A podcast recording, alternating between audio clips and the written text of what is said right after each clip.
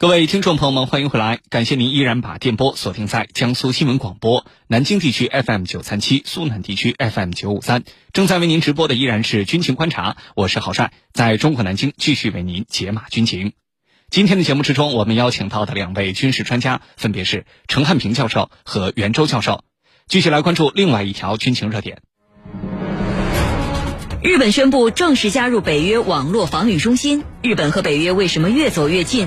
日本接下来会不会寻求加入北约？军情观察为您详细解读。据央视新闻报道，十一月四号，日本防卫大臣滨田敬一在记者会上表示，日本正式加入北约网络防御中心。据此前报道，在今年五月，韩国作为正式会员加入了北约网络防御中心，韩国呢也由此成为首个加入该机构的亚洲国家。另据人民日报海外版报道，为强化网络防卫，日本防卫省正在展开协调，计划把日本自卫队、网络防卫队等应对网络攻击的专业部队扩员，扩大到最多五千人。那么，日本跟北约为什么越走越近？日本接下来会不会寻求正式加入北约呢？我们一起来分析。袁教授，首先呢，请您为我们介绍一下这个所谓的北约网络防御中心到底是一个什么样的组织？那么加入这个组织意味着什么呢？啊，跟北约的联系是不是就更密切了呢？好的，这个北约网络防御中心早在二零零八年就成立了，全称叫做北约合作网络防御卓越中心，总部设在爱沙尼亚首都塔林。这是北约内部一个专门负责网络安全的部门，目标呢是通过教育研发、经验教训和协商，加强北约成员国和合作伙伴在网络防御方面的能力合作以及信息共享。那么从这个定义上，我们就可以看出，除了北约成员国之外，所谓北约的合作伙伴也是可以加入到这个北约网络防御中心中。那么在日本之前啊，其实韩国就已经以北约的合作伙伴的身份申请加入到了这个组织。韩国是二零一九年提出申请的，之后又连续两年参加了北约网络防御中心主办的索顿演习，在今年的五月被正式批准为该组织的成员国。那么日本继韩国之后第二个正式加入该组织的非北约成员国，显然也是希望能够和韩国一样享受到加入这个北约网络防御中心所带来的好处。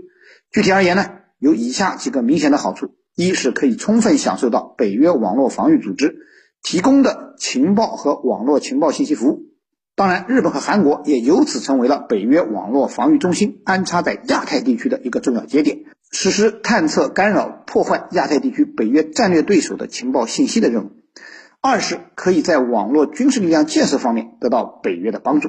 按照这个北约网络防御中心组织的建设宗旨来看。它还有一项重要的功能，就是指导所有成员国实施网络安全建设，包括组建网络安全部队、设置网络安全构架、配备网络安全设施等等。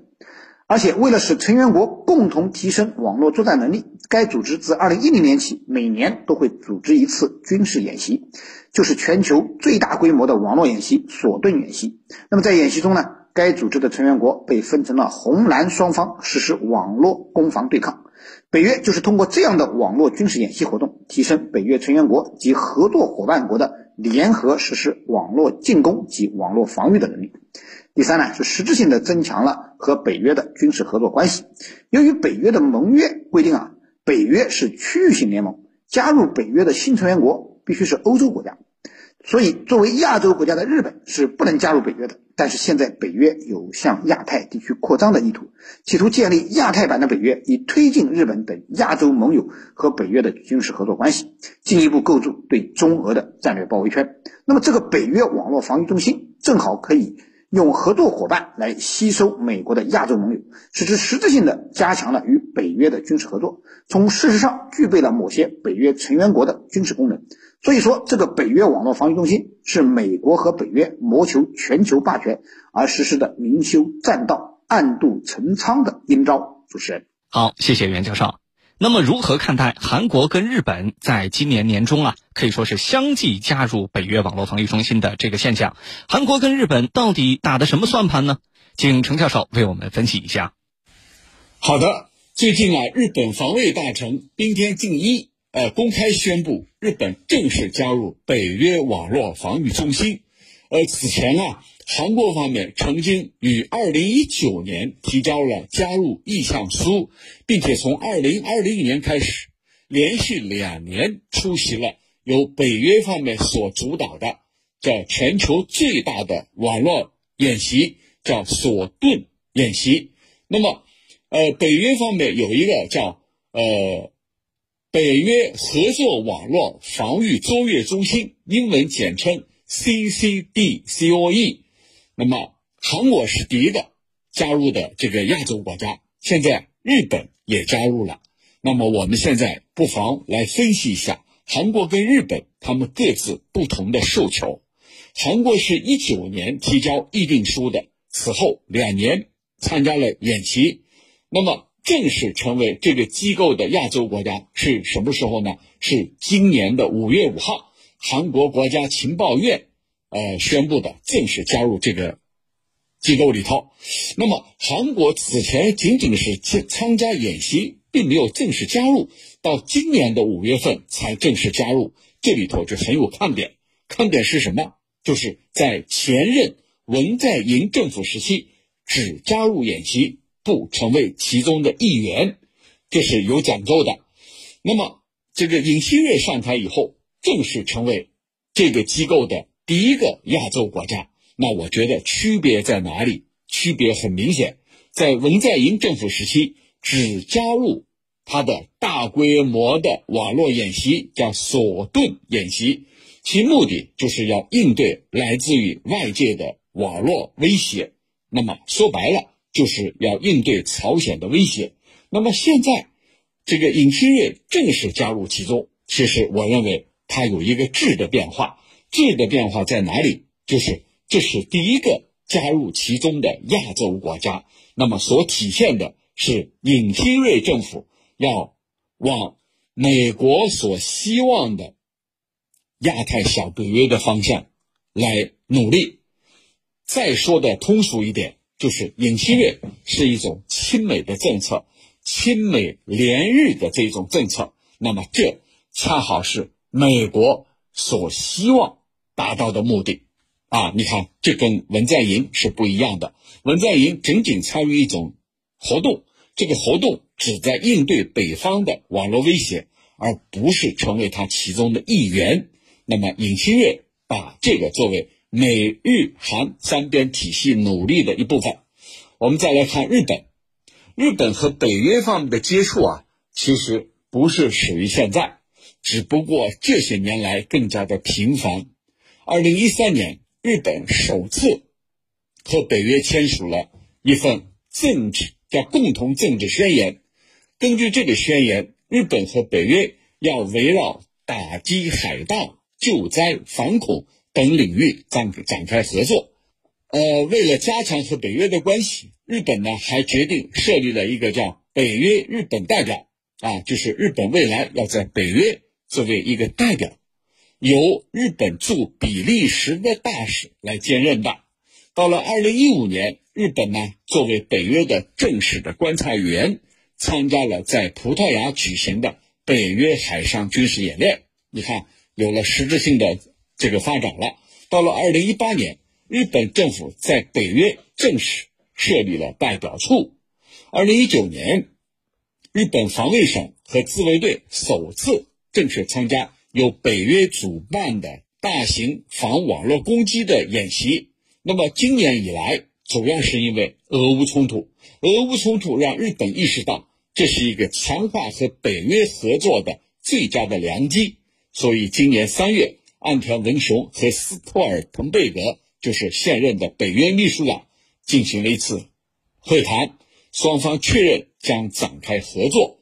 到四月份呢，这个双方又举行了外长一级的会谈。到了六月份，又进行了这个北约的军事委员会主席叫罗布鲍尔访问了日本，双方啊越走越近。呃，在后来。岸田文雄公开呼吁北约啊，要把注意力转向亚洲。你看，这个日本方面是越来越把北约当回事儿了啊，更加倾向于加入到北约体系里头。那么，日本为什么要这么做？其实它是有原因的。日本这么做，一方面就是通过强化和北约的这种关系，来突破和平宪法对日本的约束，从而实现所谓的正常国家、正常军队啊的目标。这是一个。那再一个呢，就是日本也通过强化和北约的合作体系，强化日美同盟，来。更加使得这个自己啊拥有一种国际上的存在感啊，来刷存在感。因为日本一直在谋求所谓脱亚入欧，把自己啊当做一个西方国家来参加北约的峰会，来参加这个西方国家所主导的像 G7 啊、北约峰会啊，使得周边国家更加关注到日本的周边安全。从而以此来带动提升日本的国际地位，不难看出来，日本啊是有自己的野心的啊。主持人，好，谢谢程教授。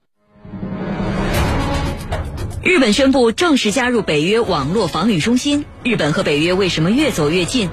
日本接下来会不会寻求加入北约？军情观察正在解读。除了加入北约网络防御中心，日本呢还在谋划新一轮的网络扩军，要把自己的所谓网络防卫队扩充到五千人左右。那么对此应该如何解读呢？日本为什么一心要在网络作战领域寻求突破？对于这个问题，袁教授您怎么看？好的，日本谋划新一轮的网络扩军，扩充实施网络作战的网络防卫队，是日本近年来扩军备战的一个重要组成部分。那么，日本自卫队网络防卫队。呃，今年三月份才成立，由自卫队应对网络攻击的部队重新整编组成的，总人数目前大约只有两百九十人。那么日本防卫省正展开协调，计划把人员数量要最多增加到五千人。其中啊，今年年内计划把专门应对网络攻击的核心人员增加到八百九十人，到二零二七年再增加到四千到五千人的规模。那么，日本这样的网络扩军计划和日本近年来不断扩充军备的计划是相一致的。近年来，日本防卫费开支可以说年年创下新高。二零二三年，日本更是开出了高达六万亿日元的高额防卫费开支，在 GDP 占比中已经超过了百分之一的红线。而且，日本还计划五年内防卫费开支要达到北约的标准，即 GDP 占比超过百分之二。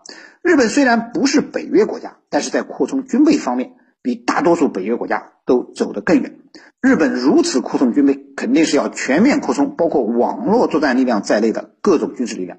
而网络作战力量实际上更加得到了日本的高度重视。所以说，日本发展网络作战力量的举措可以被看作是日本近年来军事野心膨胀的一部分，也从另一个侧面印证了日本极力发展军事力量，企图摆脱专守防卫限制和和平宪法束缚，成为一个政治军事大国的野心。而日本一心想在网络作战领域寻求突破、扩充网络作战力量，主要有两个方面的原因。一方面呢，使日本充分认识到了网络作战力量作为新兴力量在未来军事斗争中的重要意义。可以说，未来战争是无往不胜的战争，不能抢夺网络控制权，就无法获得制信息权，更不可能实现其他战场的制权。因此，网络作战力量对于未来战争而言至关重要。各军事大国。无不在加强相关的军事力量建设，以夺得未来战争的战略制高点。对此，一直有军事野心的日本当然也不甘落后，加大网络作战力量建设，寻求网络作战领域的突破，表明了日本高度重视网络作战力量，企图争夺网络空间的先机，获得战略主动的这种态度。而另一方面呢，网络空间目前仍然是军事发展的灰色地带。攻防的概念依然模糊，在当前日本没有能够完全摆脱和平宪法禁锢的前提下，日本是想借信息与防卫安全为幌子，进一步扩充军备，扩大自卫队的活动范围，拓展自卫队的防卫力量。由于近代日本军国主义对外侵略的历史，而且日本还没有很好的反省这段历史，更没有正确的认识到自己所犯的错误和给亚洲人民带来的严重伤害。所以，日本在军事上的每一个扩张性举动都值得我们高度的警惕。主持人，好，谢谢袁教授。军迷时间，军迷时间。那么，随着日本跟北约越走越近，军迷朋友们都很关心一个问题，就是未来日本有没有可能正式寻求加入北约呢？对于这个问题，程教授您怎么看？好的，呃，对于日本的野心，我们刚才分析了。那么，日本能不能成为北约的一个成员呢？我觉得没那么容易。为什么说没那么容易呢？呃，日本和北约的确是有着共同的诉求，他们都希望能够在不久的将来，把自己的势力范围、把自己的影响力啊进一步延伸到亚洲地带。北约方面更希望倚重日本这枚棋棋子，而日本呢，他是希望借助于北约来实现自己的正常国家。但是你想成为北约正常的一员，恐怕没那么容易。至少在短期之内，你日本是不可能加入北约的。我们先来说有哪些制约的因素。第一个就是目前日本的宪法，它所制约的，同时呢，日本的武装力量的结构、装备、军费开支，你都不符合北约的要求。单单是彼此之间的地理空间距离，也就决定着你日本不可能成为北约的一个成员，因为你一旦加入到北约体系里头，就意味着你日本啊未来。可能会面临北大西洋，就是北约内部的一些，就是北约它所面临的一些争端，而这一种你所面临的争端，就使你日本自身的独立性面临巨大的考验，啊。那么第二个技术上的问题是你日本和周边国家，无论是中国也好，韩国还有俄罗斯，你都存在着领土争端。按照北约里头的一个。成文的规定，只要你跟邻国存在争端，你就不符合加入北约体系的一个基本的条件啊。那么这就是说，对你日本来说，你想加入北约，只不过是一厢情愿。你有这些硬伤，你有这些硬杠杠，是不可以加入的。你的硬伤摆在这儿。那么还有一个问题，就是美日之间已经在防务上已经捆绑在一起了啊。那么。对你日本来说，你未来你想进一步加入北约啊？尽管啊，美国方面当然是很乐意呃看到这个结局，但是呃真正意义上你能不能加入北约，恐怕呀也不是你自己能够说了算的。你既受制于国内因素，也受制于呃域外的因素，这些方面要综合起来，才能够最终得出一个结论啊，你。能不能那么轻易的进入北约体系里头？我认为这是在短期内是根本不可能的。主持人，好，谢谢程教授的分析。日本政治评论家森田实曾批评说，日本作为亚洲国家，应该努力促进亚洲的和平，但是却反其道而行之，被美英等国家煽动，接近北约是一种非常愚昧和危险的行为。这一番忠言值得日本政府反复思量。好，以上呢就是本期军情观察的全部内容。我是主持人郝帅，代表节目编辑卫青、赵晨，感谢您的锁定收听。更多的广播节目、优选音视频，还有大南京商城，您可以下载登录大南京 APP。各位听众朋友们，我们明天同一时间再见。